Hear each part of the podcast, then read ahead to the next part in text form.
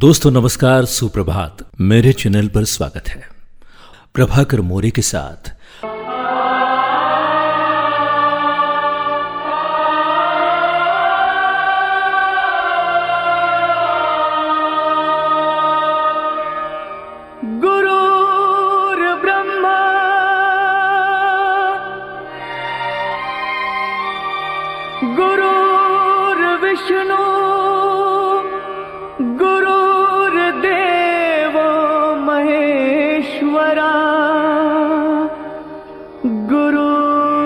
साक्षात पर ब्रह्म।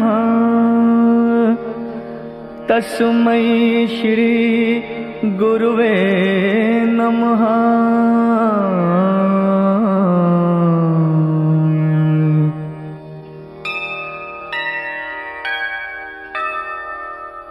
अर्थात, गुरु ब्रह्मा है, गुरु विष्णु है, गुरु ही शंकर है। वो गुरु ही साक्षात पर ब्रह्म है और उन्हीं सदगुरु को हम प्रणाम करते हैं। गुरु को भगवान इसलिए माना जाता है क्योंकि गुरु ही हमें संसार रूपी भव सागर को पार करने में हमारी मदद करते हैं। हमारा भारत पूरे विश्व में अपनी संस्कृति, आचरण व शिष्टाचार की वजह से जाना जाता है। यहाँ पर माता पिता और गुरु को भगवान का रूप समझा जाता है। गुरु से हमें ज्ञान प्राप्त होता है और उनके द्वारा दिखाए गए मार्ग पर चलने से मोक्ष की प्राप्ति होती है। शास्त्रों में कहा गया है, अगर आपको ईश्वर श्राप दे देते हैं तो गुरु आपकी रक्षा कर सकते हैं।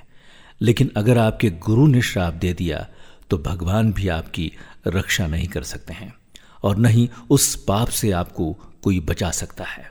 गुरु की महिमा सिर्फ़ पौराणिक काल में ही नहीं थी।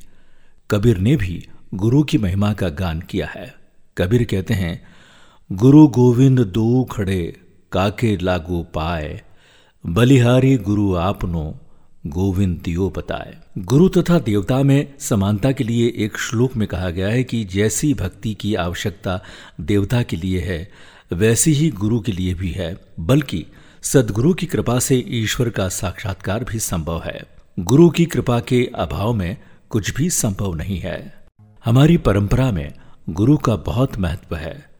गुरु सिर्फ़ ज्ञान के लिए ही ज़रूरी नहीं है, बल्कि सन्मार्ग पर ले जाने के लिए भी गुरु की आवश्यकता होती है। इसलिए हमारे यहाँ गुरु पूर्णिमा का पर्व पूरी आस्था और श्रद्धा के साथ मनाया जाता है। आषाढ़ मास की पूर्णिमा को गुरु पूर्णिमा के नाम से जाना जाता है।